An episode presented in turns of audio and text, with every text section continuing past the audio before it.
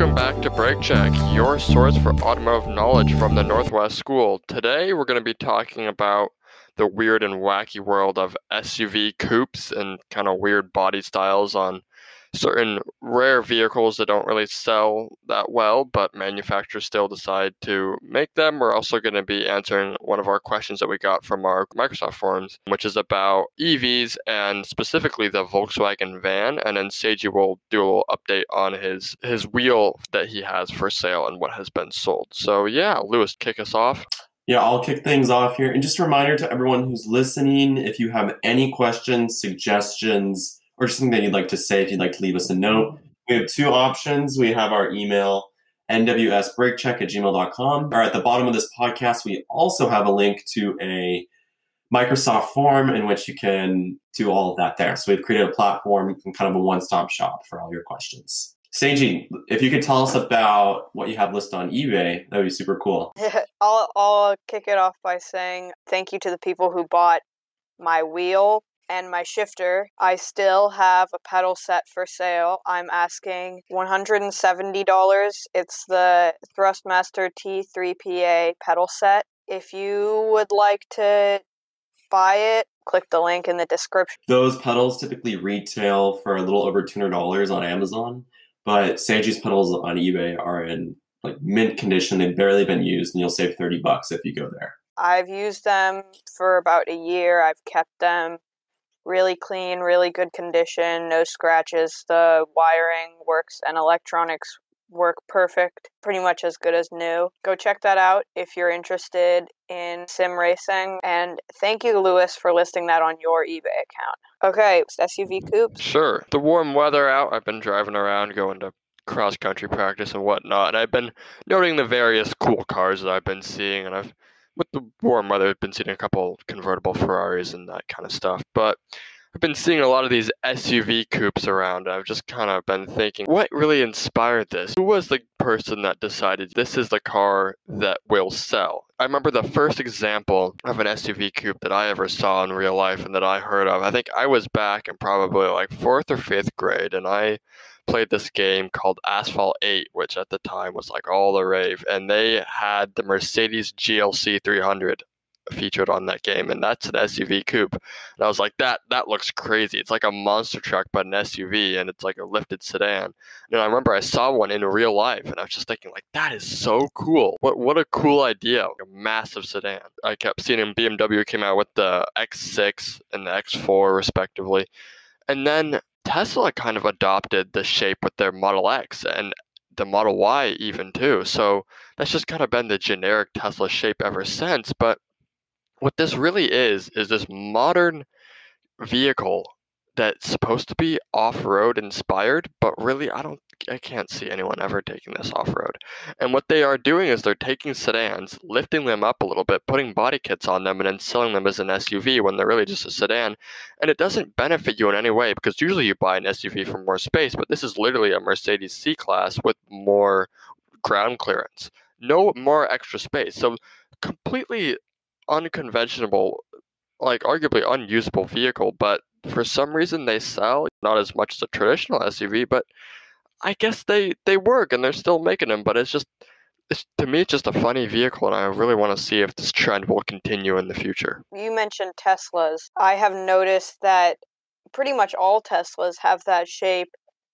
And if you look at pictures side by side of all of the Tesla models, they're kind of all that shape. They just have different sizes, different lengths, different amounts of ground clearance. The Model S would be longer. It's longer than the Model 3. And then the Model 3 is a little bit smaller, but it kind of has that SUV coupe shape. Then there's the Model Y, which is kind of a lifted Model 3 that's maybe a little bit bigger. And then there's the Model X, which is a slightly bigger Model Y with the gull wing doors. Tesla uses some fancy term for it, but I just call them gull wing doors. With the particular gull wing doors, you know, when those open up, that looks really cool. And I think the whole attention grab with these cars is that it's an SUV that stands out. You want to buy a car that people have and you know about, but then you see this coupe variant and you're like, that's unique. You know, my buddy has a GLC, That's the normal SUV version, but I'll get the coupe because it looks unique and I'll stand out. So I think that's the main thinking behind purchasing a vehicle like that. And also, it probably is supposed to look like a sports version of an SUV, like a sport car, because now we're starting to see cars like the Audi RS Q8, which that's an SUV coupe, but it's got a V8 in it, and it's essentially a detuned Lamborghini Urus, and that moves me on to kind of Lamborghini taking on this form as well, where Lamborghini basically took an Audi A7, which is already kind of like a coupe four-door sedan, lifted it up and rebadged it, put a new engine in it, and called it the Lamborghini Urus. So you have this idea of a sport SUV that kind of looks like a sports car, and now Ferrari is going to be introducing their SUV type car that will undoubtedly be a coupe. There's the Ford Mustang Mach-E, the new electric Mustang that's an SUV coupe. The back is very slanted. Yeah, that falls under the category. There's stuff like the X6M and the X4M that are supposed to be sports cars, and they're supposed to be more sporty looking than their traditional SUV variants, being the X3 and the X5. I think what Ford is trying to do with the Mach-E, specifically Mustang Mach-E, is keep that brand identity of a Mustang. So in order to make it look like a Mustang, they had to make it a coupe to give it that fastback Mustang aesthetic. So it's probably a lot of that. I also think it's weird that they would call an SUV a Mustang. I mean, yes, it does surround hype. You know, it's like you think of when you think of a Mustang, you don't think of an SUV.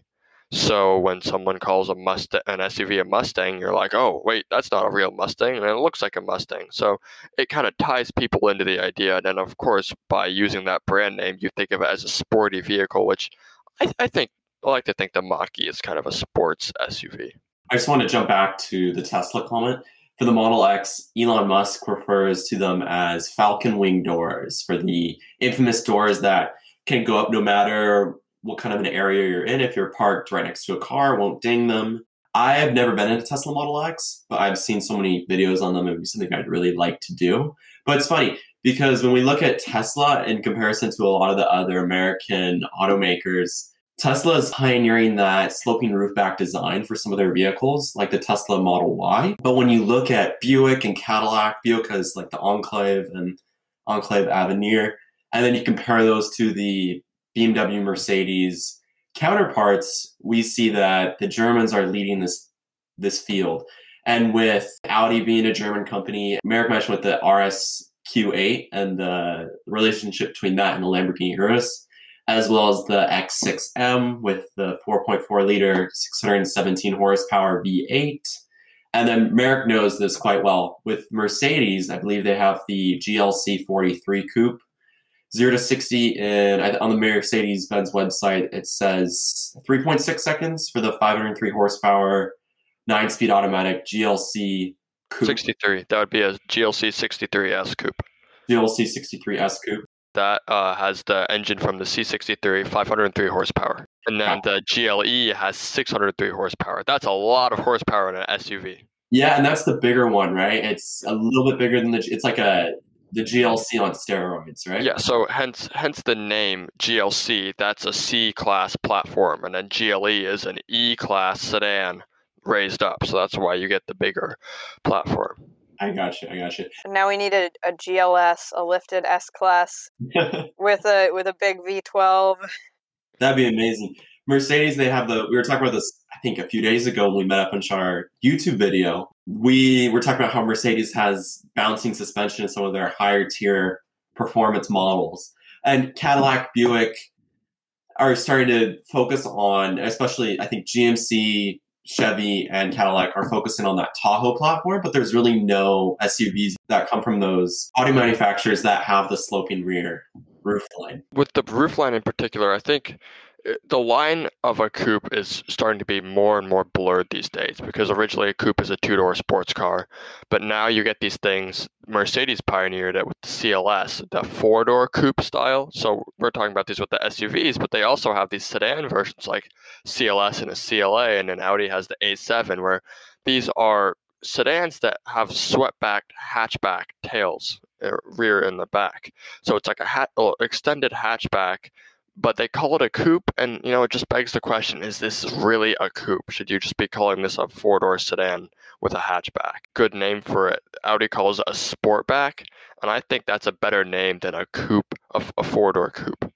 To be fair, they call all of their models with a hatch a sportback. They call the A3 that Merrick has a sportback. They call the A4 Avant a sportback.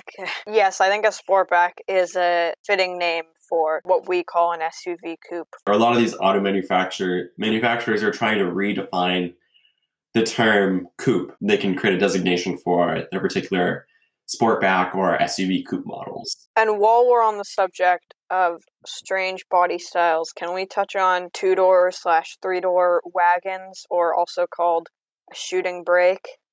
I find those very interesting because they have a hatch. The trunk goes all the way up past the top of the rear windshield, but it only has two doors. Normally, wagons have four doors, five including the hatch, but shooting brakes are kind of a two-door wagon. I find those very interesting and sporty looking. Volvo used to make one in like the 80s or 70s. A good example of this is the Aston Martin Vanquish. If you're familiar with this car, it's like a V8 coupe sports car.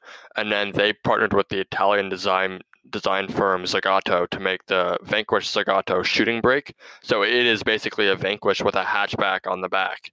And it's like this extended wagon design. So it's a wagon Aston Martin. It's absolutely beautiful. This reminds me of the Ferrari. I think it's the F12 Berlinetta. Yeah, F12. Yeah. I'm looking at the Zagato, or the Aston Martin Vanquish Zagato shooting brake. Beautiful car. The BMW Z3, which the hardtop, you could call it a hatchback, but it's kind of more sleek and low and longer than a hatchback. I'd call that a shooting brake or a two-door wagon. And there's the Chrysler Crossfire. That's a really good example. Another thing that we wanted to touch on today relates to our Microsoft form, where we offer you the opportunity to ask us questions, suggestions, or just provide us with any recommendations. And this question comes from one of our Northwest School teachers, Jennifer Ford.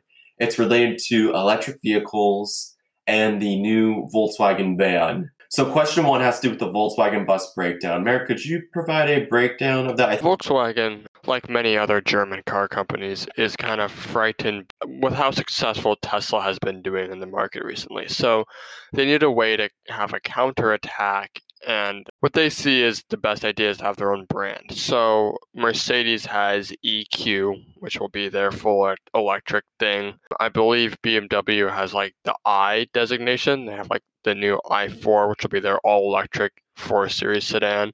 And Volkswagen was the first to come out with this ID series. So the first real consumer car will be the ID3. But what I'm kind of targeting the Volkswagen bus as is that car will be the flagship model for the Volkswagen ID series. Now, this bus prototype has actually been out for a while now, and it was always going to be electric, and they wanted to bring back the good old Volkswagen bus.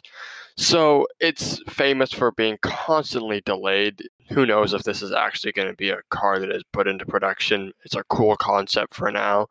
I assume it will eventually happen, and it will be the flagship vehicle, kind of like an SUV size for the ID brand under Volkswagen. But yeah, it's not coming for a while, though a lot of people love it for its cool, quirky looks. BMW's had the i-Line for a while. I know they have the i3, which was popular. Los Angeles County has leased about 80 i3s. So those have been popular within kind of the government. And then Seattle, SDOT, Seattle Department of Transportation, they lease a few Nissan Leafs for their parking enforcement. But it's really unique, and it'll be cool to see Volkswagen with the ID program, what they can do here with the Volkswagen bus. And in particular, Jennifer's question was if we had any suggestions or perhaps electric vehicle recommendations.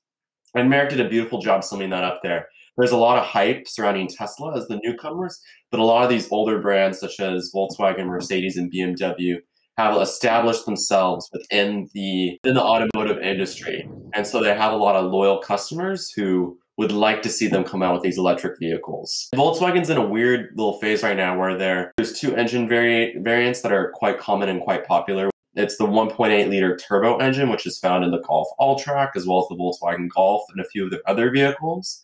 And then they have an engine that creates a little more horsepower. I think it's around 270. That's also a four-cylinder as well.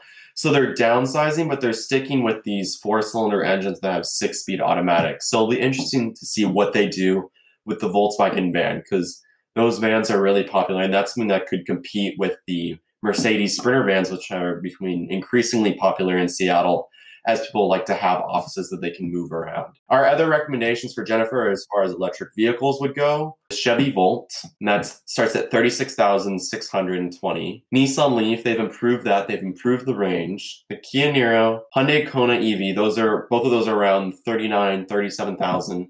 And as well as Seiji's car, which is the Niro and the Kona are also crossovers, SUVs. So yes, it's more of a larger vehicle.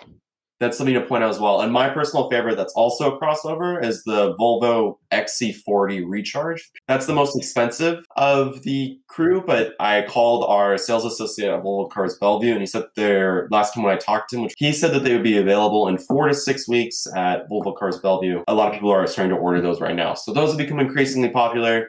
Seiji has the Mini. Sage, do you want to take it away? Yeah. So if you've been listening to our podcast for a little while, you might know that my family recently bought the 2021 Mini Cooper SE. And from the outside, it looks almost exactly like any other Cooper S, but it has an extra letter at the end, E, and that's for electric, because they took out the turbo four-cylinder or three-cylinder, depending on which trim level you get, and they put an electric motor right where it was. Most of these brands, cars like Tesla, they're building cars from the ground up with the battery and the motors at the bottom, kind of in the middle, whereas this was a combustion car and they electric swapped it. We love it. It drives great, super comfortable. It handles really well. It's a great car. Two problems with it. If it's your only car, it kind of has a short range, about 110 to 120 miles. That might be a little bit short for what you're looking for, but it's good enough for us. We just do city driving in it.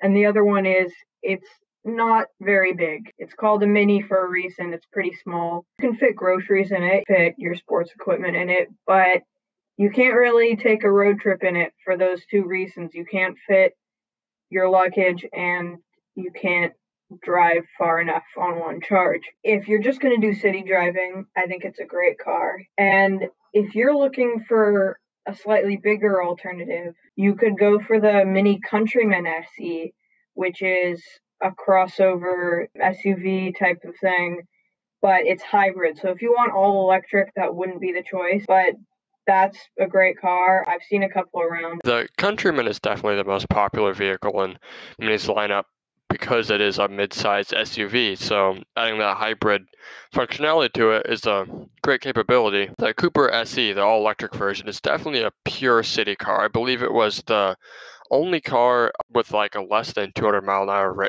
range, 200 mile range for sale in the U.S. this year. It's the lowest range EV for sale. So that's definitely marketed for city buyers. And of course, the Mini has always kind of been that kind of car. You know, you don't buy these cars because you need to haul a bunch of stuff. They're purely just little runabouts for whatever small uses you need it for. The Volkswagen ID4, that I assume would have the same powertrain as the ID Buzz, which is the van, the bus, but it's a crossover SUV. All the e-tron lineups, there's the A3 e-tron, which is the all-electric, newer version of Merrick's car. There's the, I believe there's an SUV that's just called e-tron, but those are a little more expensive than other things we've listed. I'm here on Auto Trader, and one car that I've become obsessed with is Tesla Model X Performance, because they're going for about $156 a day if you rent them on a site called Turo. And so I'm trying to figure out how to make that happen, if that's something that I can do. But yeah, the benefits of electric vehicles would be the fact that you can plug in each night and you're relying on your own fuel source, and that you don't have to go to a gas station. So you have a high level of convenience, as well as a company like Tesla, they have the supercharging networks. So if you're doing a lot of city driving, those networks are becoming more readily available.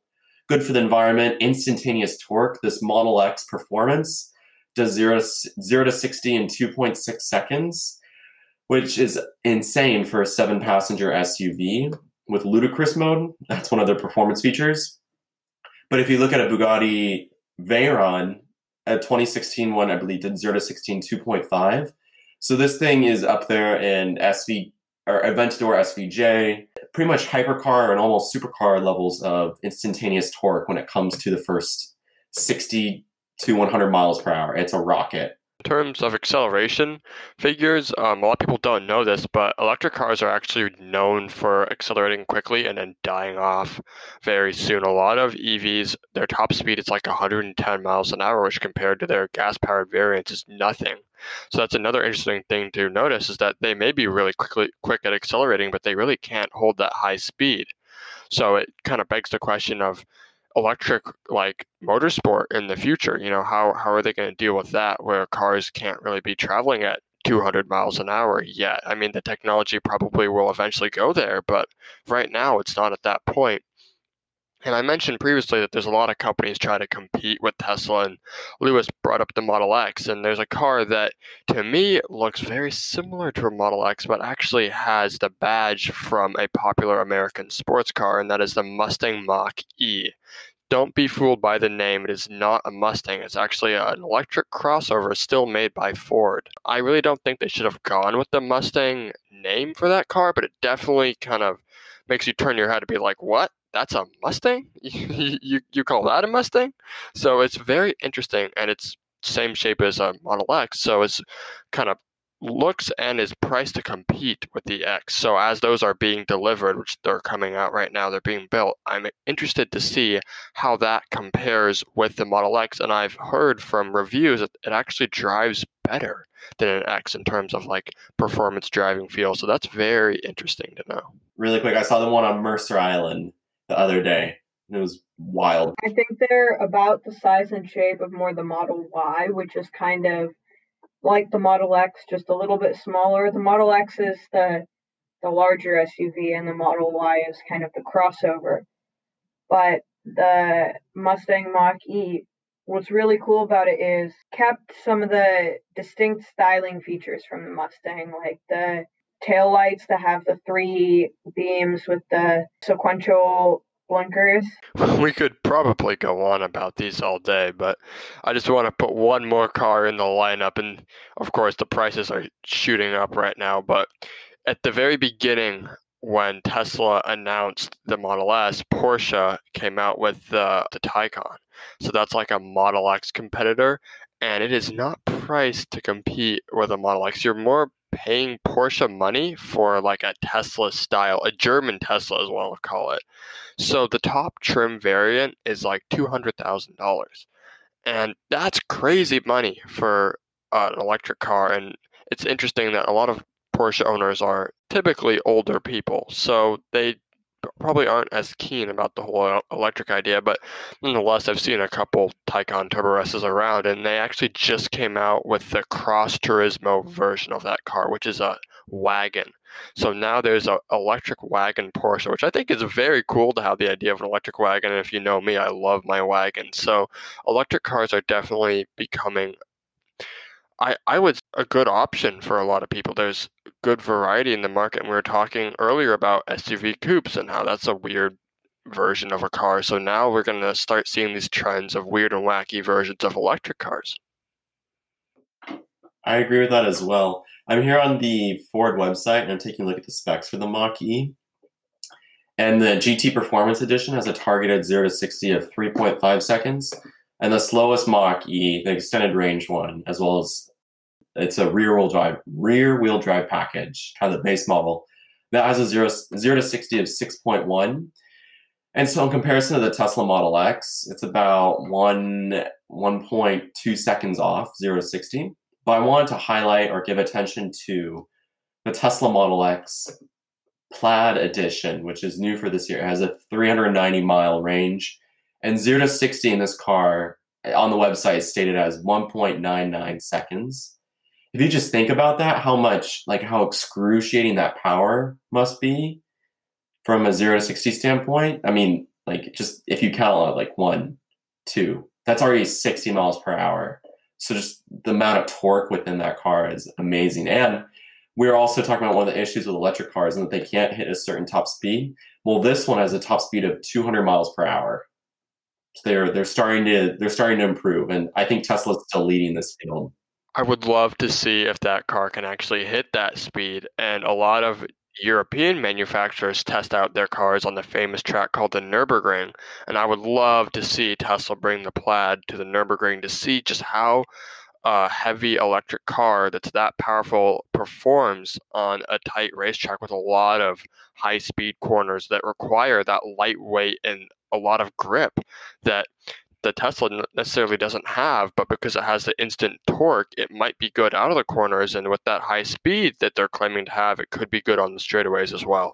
I think the interior quality on these Taycans are a lot higher. But it's funny, they call it the Taycan Turbo S, and it has no turbos, no turbochargers. Going on the Turbo S name, they got a lot of hate for that when it first came out. And Porsche's trying to say that Turbo S is more of like a performance moniker, like how BMW's got the M competition of like the fastest version.